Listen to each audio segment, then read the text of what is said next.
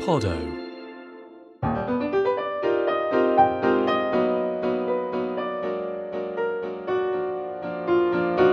You're listening to Movers and Shakers, a podcast about living with Parkinson's. The show is generously sponsored by Boardwave, an exclusive European networking community for software CEOs. Boardwave is a passionate supporter of Cure Parkinson's. For more details on the charity's progress around research and its fundraising, please visit cureparkinsons.org.uk. Hello and welcome to Movers and Shakers. I'm Rory Cellan Jones, and no, uh, I'm not in the pub this time. For the last two editions of this series, we've decamped to another location, which we'll reveal in a minute. This week, we're delving into the mailbag to read some of the many great messages you sent us. Let's start, though, by seeing who's here. Nicholas Mostyn. Paul Mayhew Archer. Jeremy Paxman. Mark Mardell. Gillian Lacey Solymar. And Gillian, you can now reveal the secret location where we've Woohoo! decamped. Well, I can say that we're in NW3, which is Hampstead. And we're here because it's our home and we thought we'd have a Christmas party. So once the work is done, we have lots and lots of cheese, which may not be a typical Christmas party. But we can't cook, Mike and I, I'm afraid, but we can melt cheese with the best of them. Also, the other thing I should say is how great it is to see Paul Hello. because you've been uh, absent a couple of times because you had some excuse. You were Yes, I had my that- brain being drilled into. yeah, which uh, is, is a decent excuse. How Yeah. how did that go? Well, it, uh, I'm here. I'm alive. I'm sort of okay, and I'm not in any pain at all. They haven't switched it on yet. They've drilled some holes in my head, and they've shoved some things inside them. What did they find in your head? Well, just nothing, I think. and it took about six hours. And there's also a thing in my chest, which is this side of my chest. The right hand side of my chest has a sort of scar because I've uh, got a battery pack in there, and they will be able to recharge. it. You're looking very well. Does it You feel are. any different? Well, because they haven't switched it on, I'm not sure how different it's meant to be. The day after, I felt fantastic. I was released from the hospital um, the very next day, and we went out, and someone took a picture of me, and I looked more animated than I'd looked in, in ages, which was very interesting.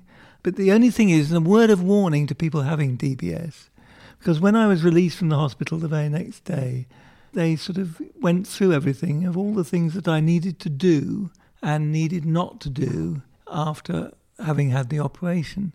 And I sort of listened to all this. And I realised later I can't remember a single word of what they said. Not a thing.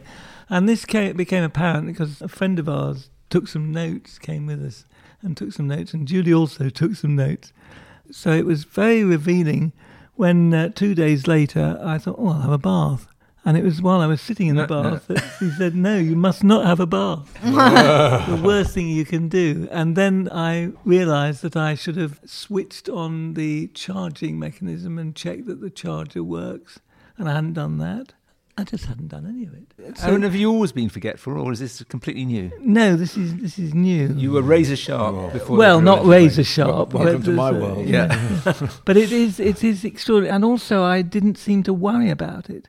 You've got a horrible scab on your head. Yeah, so they put a drill in there. Yes, well, thanks for that. That's awesome. Paul. Anyway, Yes, I'm all right. And the You're- next big date is January the second because that's the date they actually switch on the the wires, and I go. You You go live. Yes. It's fantastic And to have you back. bizarre- Yeah, it Yeah. is, and we'll we'll report back on that in our next Well, it's- series. it's gonna, we're going to have our tame guinea pig. It's going to be tremendous, isn't it? It is. And I have to say that the surgeon and the anaesthetist and everybody were marvellous. Yes.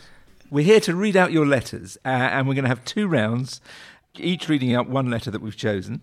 And why don't we go first with you, Paul? Okay, my first pick is about diet, which is another subject that I haven't been taking seriously enough. Sarah Talbot sent us actually a, a lovely email, and then in the middle of it, she suddenly dished out the dirt. Was, I was truly flabbergasted, she says, by the diet episode and the reactions that some of the M&Ss. I'm astonished that such erudite, privileged people fail to take action and find things out themselves. Do some research. she says. And then she goes on to say, I was diagnosed nearly three years ago, and I found out on day one how to optimize my levodopa by avoiding protein and by timing my meds. She, she's got a point, hasn't And she? And she has got a point, and she's absolutely right. The thing is, I didn't find out about diet on day one, but in They don't de- tell you about it. but in defence, yes, partly because day one for me was 13 years ago, and I don't think anyone thought about diet then. They were only just starting to think about it. Well, but those of us who were diagnosed much more recently, I mean, I certainly wasn't told anything about Nothing. diet. no. Well, plus, you know, you were saying that you don't remember stuff that you were told after your DBS. Yeah. People apparently forget 90% of what they're told when they're diagnosed because they're so shocked to have been diagnosed. Yes. And you're also told to Yeah. avoid Googling symptoms and Googling everything, and you just end up panicking Yeah, it's a bit of a no-win situation. Yeah. It's damned if you do, damned if you don't. But the, can I just add, the worst thing is that even though I do now know a lot more about diet, I still eat the wrong things at the wrong time. Yes, I've got to confess, bacon and eggs 10 minutes after my pills, not a good move. And I'm, I'm a vegetarian, which means that my protein has to come from dairy, and that's not good. That's not Doubly good at bad. all. Yeah, Doubly yeah. bad. Yes. I thought it was chocolate, Well, yes, dairy Your and weak- chocolate. I mean, your weakness. yeah, I'll be dead by. Jeremy, We, we, we've got a letter that you've chosen. It's from a fellow fan of fishing, I believe. Stephen Ramsey, it is. I've been listening with interest, usually when driving to a fishing venue, to your podcast since the first episode. I've been obsessed with mostly bass fishing for almost all my life. And since my diagnosis has taken on a new dimension, I was disappointed but understood when Jeremy said he had given up fishing because of the dangers of falling while wading. There are so many different fishing methods that don't need to wade in water. Well, you can fuck off. I must apologise, Mr. Oh, okay, we need the bleeper. Yes, yes, we Mr. do. Ramsey. He didn't mean it. So you're not impressed. You're not going back fishing. no, I'm not.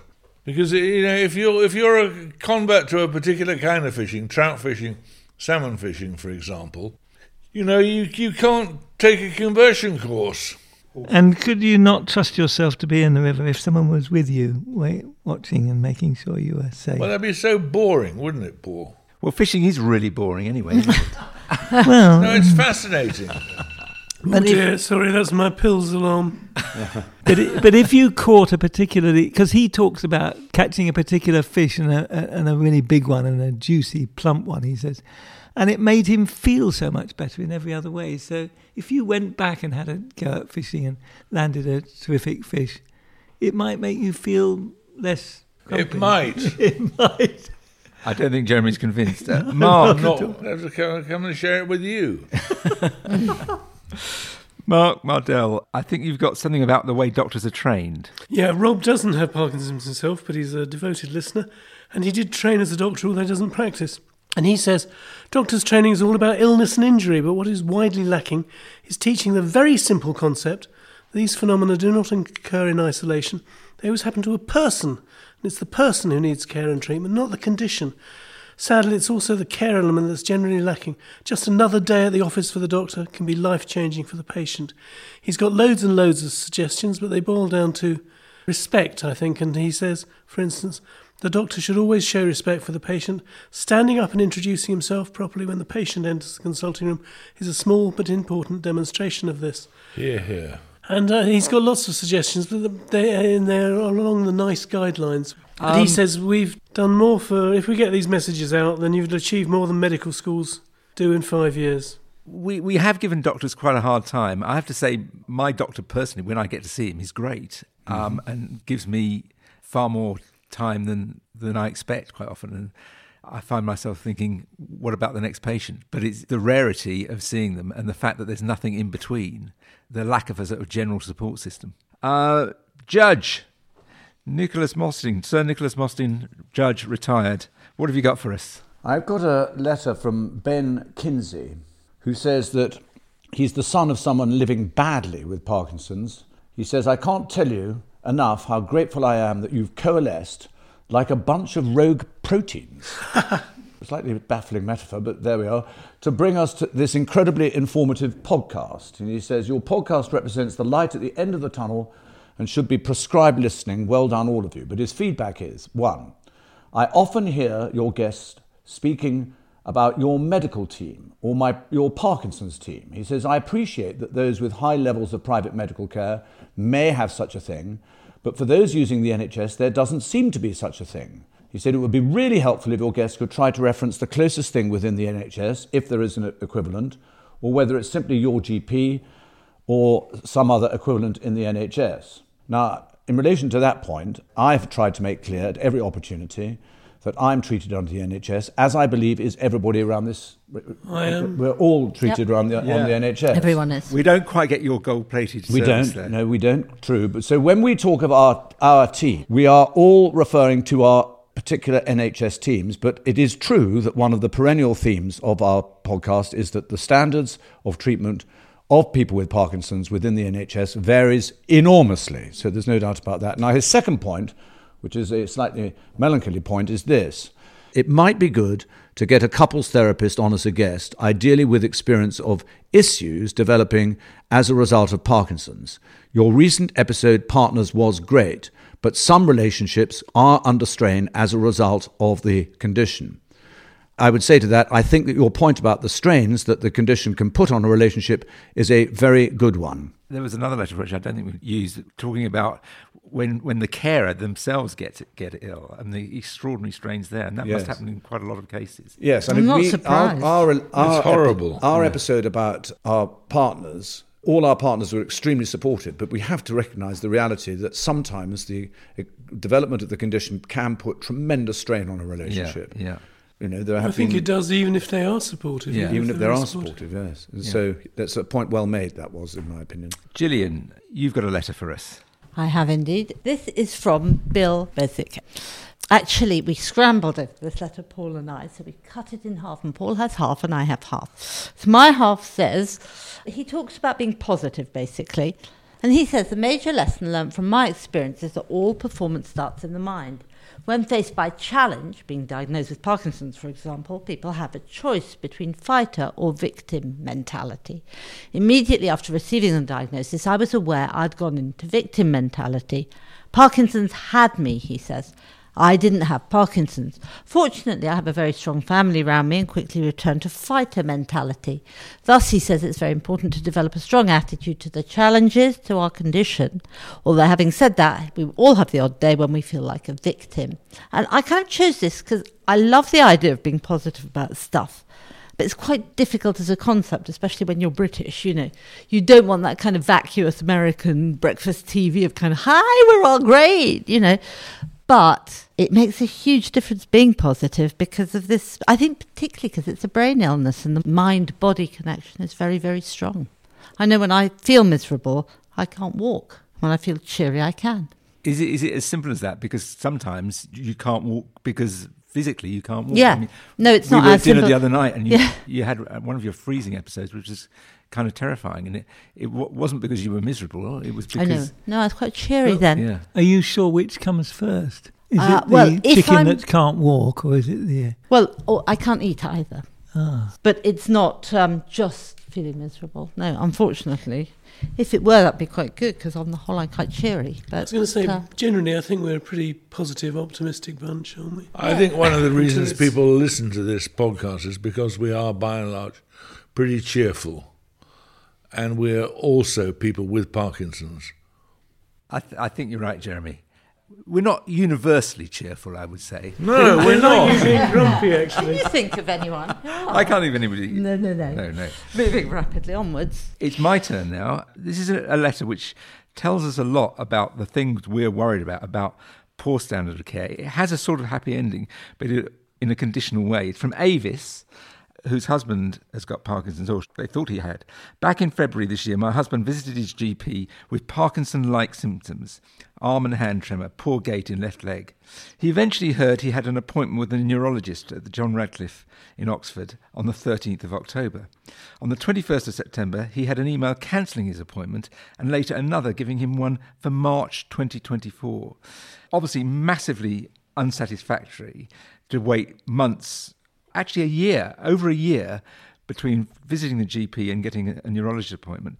So she then said, "We're going to see a private consultant in in early November," and I wrote back on our behalf saying. we'd all agree that this is this is disgraceful and she ought to make a fuss. And she wrote back again a much more cheery letter.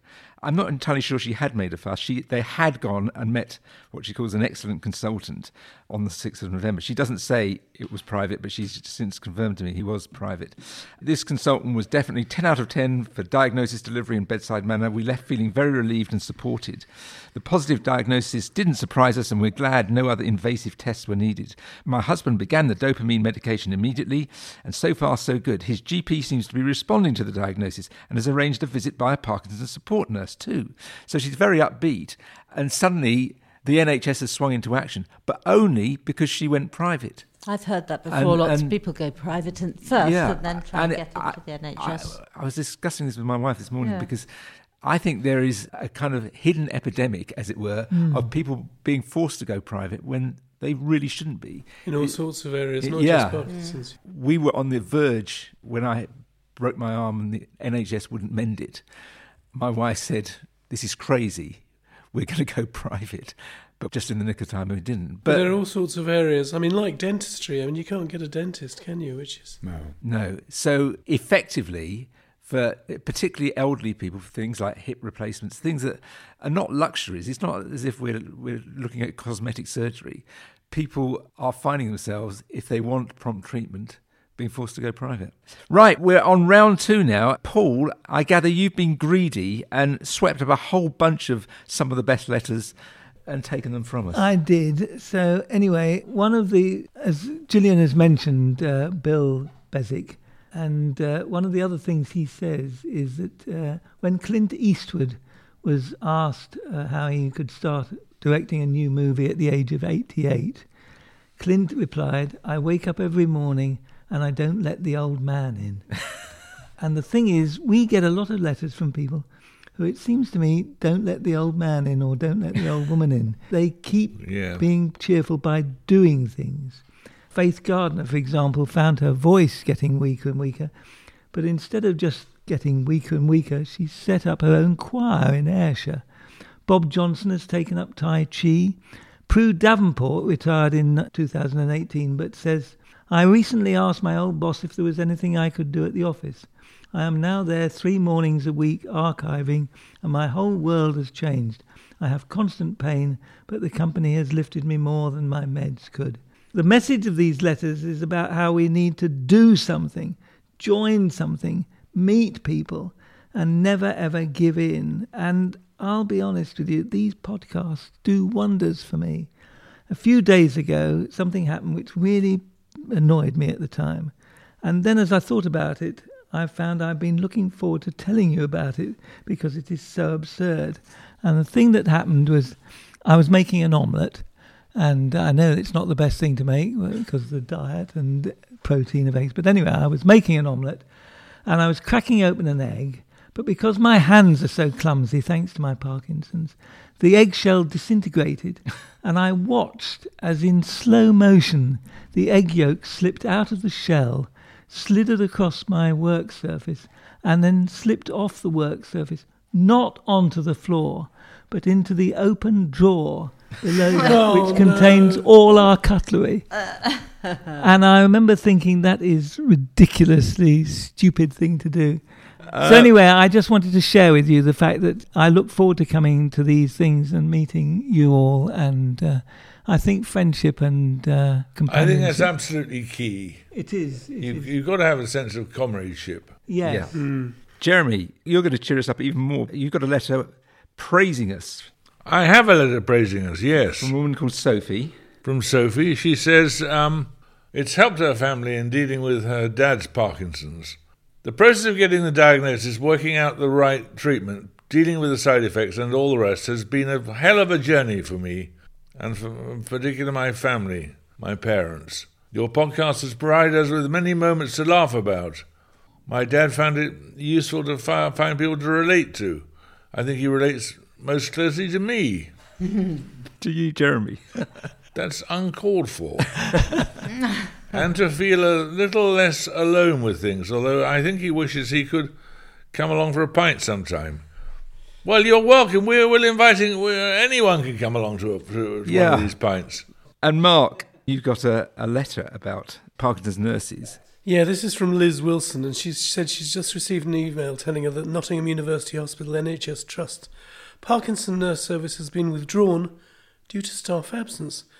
She says this is devastating news to any Parkinson's sufferers. They've always provided a fast response to queries and questions that are left unresolved can cause distress. Surely withdrawing the service will just put more pressure on overloaded Parkinson consultants, which is true. Of course it She got in con- contact with her MP, who asked them what was going on, and she got this reply from the chief exec.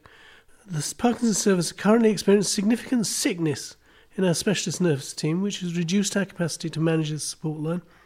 Due to financial and managerial constraints, we are working through the process to recruit more staff to help support this valuable service. And it seems weird. I mean, I had the same with my voice therapist. They cut the service. I, I got the therapy in the end. I've got one more left to go, which I'm looking forward to, and it's a great service. But they've cut the staff, or at least the staff left, and they haven't replaced them. And I was trying to find out why, whether it's they aren't the therapists, they can't afford them. It's very difficult to find out. But it just seems a bizarre thing, and I think puts the emphasis on how important these other services, apart from we always go on about the neurologist, Parkinson's nurse, and those sort of things, are really, really important. Hmm. I'd be interested to hear, though, from this person who said it was a valuable service. How many first services are not valuable? Well, that's true.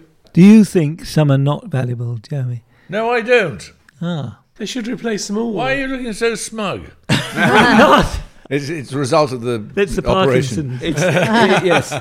The smugness is a big symptom, isn't it? Yeah. It is, yeah. yeah. Well, you You haven't read out the bit where he bigs us up. Oh, right, she, yes. Liz, Liz, so, yes, Liz goes on. I think the podcast Movers and Shakers, which is brilliant, funny, sad, happy, and fabulously informative, Yay! is destined to become the support network and source of information for Parkinson's.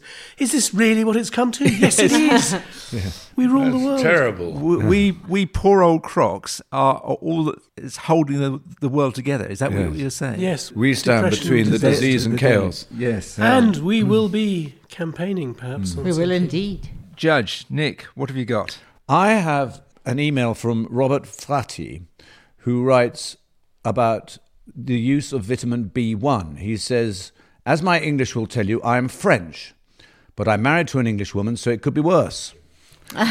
Oh my God, a Frenchman with a sense of humour. Uh, we listen to your podcast and it makes me smile, always good, and think, sometimes good.